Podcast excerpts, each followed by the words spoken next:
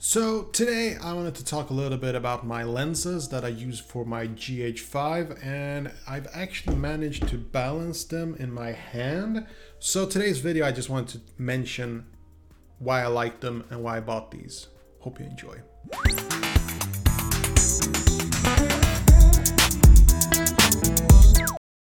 What is up boys and girls, my name is Vin Jimfio, hope you're having a smashing day. So today we're talking lenses. Um, as you know, I'm a huge fan of photography and making videos, and I, I, think it sort of goes hand into hand with being a YouTuber. I know some people like it, some don't. And it's kind of weird though. I know that I vlog using my web camera and I'm not using one of these things. Um, but the thing is, I use my camera for certain projects, certain short movies, uh, I use it to create like stock videos, stock photos, stuff like that. Uh, I do use it for some of my channels. I have different channels. Yes, I have some Swedish channels. I'm from Sweden originally. I, this is actually Sweden, all of it. So uh, today I wanted to mention my five top lenses that I use for my GH5. So let's just get started. So the first lens that I want to mention is actually gonna be a kit lens. Uh, and this, I just wanted to mention that this is not in any particular order because if so, it would be sort of silly. Like if I was to compare, like I would say like my number wide, my number one lens is a wide angle lens, and then I have like number two a telephoto lens, which would make no sense. Like they're used for different purposes, so this is no in no particular order at all. Um, okay, so first off, I wanted to start with a kit lens that I use a lot. Uh, this is the 14 to 42.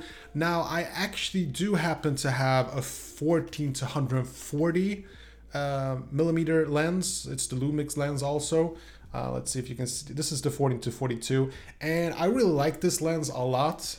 And the reason why I prefer this one over the 14 to 42, 100, 14 to 140 is because it's small and compact and I really like it. The 14 to 140 it's very clunky and big so I really prefer this lens. Uh, it's it's very plastic it really sucks uh, plastic hinges uh, also i do have uh, a link in the video description to um, a review that i did that was all about it so if you're interested in kind of uh, image quality this produces go ahead and check out that link. But it's a really cool lens. I really, really like it. I think that it's a really good beginner lens and it's a good traveler lens.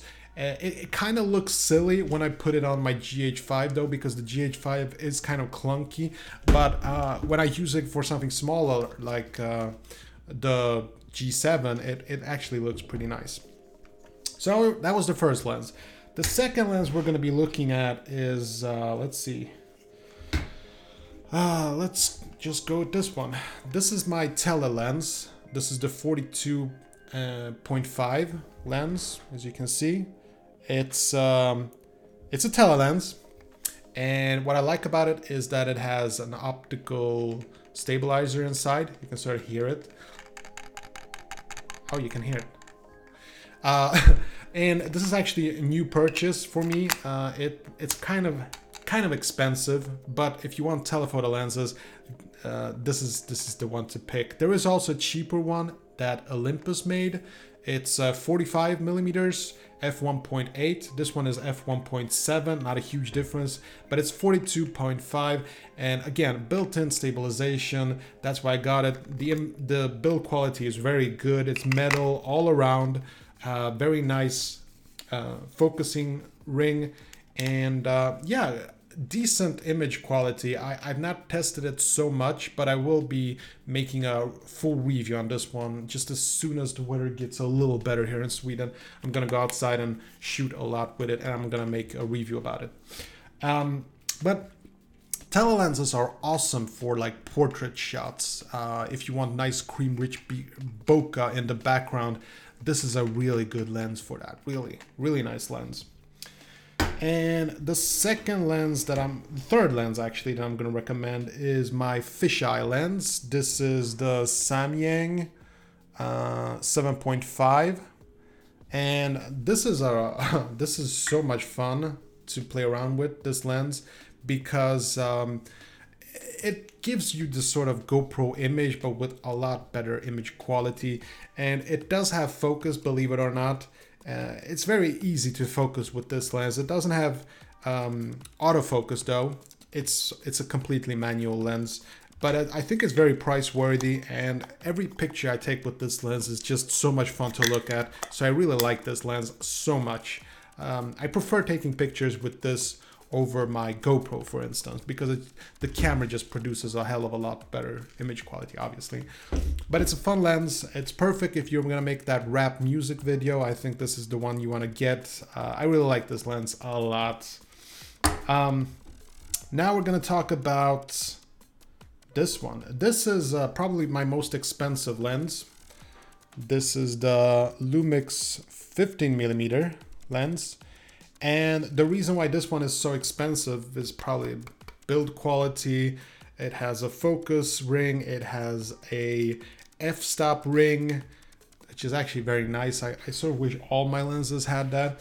Um, looks kind of funky, but it looks like this. Uh, it, it's a wide angle lens. It's perfect for vlogging. Like if you're, you know, filming yourself with the camera, this is a really good lens for that and it's great low light. It's f1.7.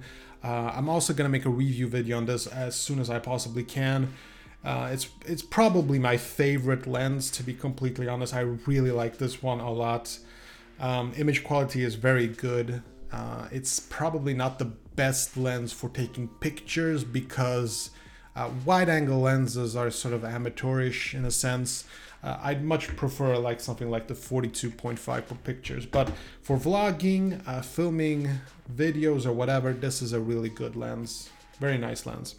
And finally, um, the best all-round lens is probably gonna be this one. This is like a very cheap lens. Um, I think it's well worth it. This is the Lumix 25mm f1.7.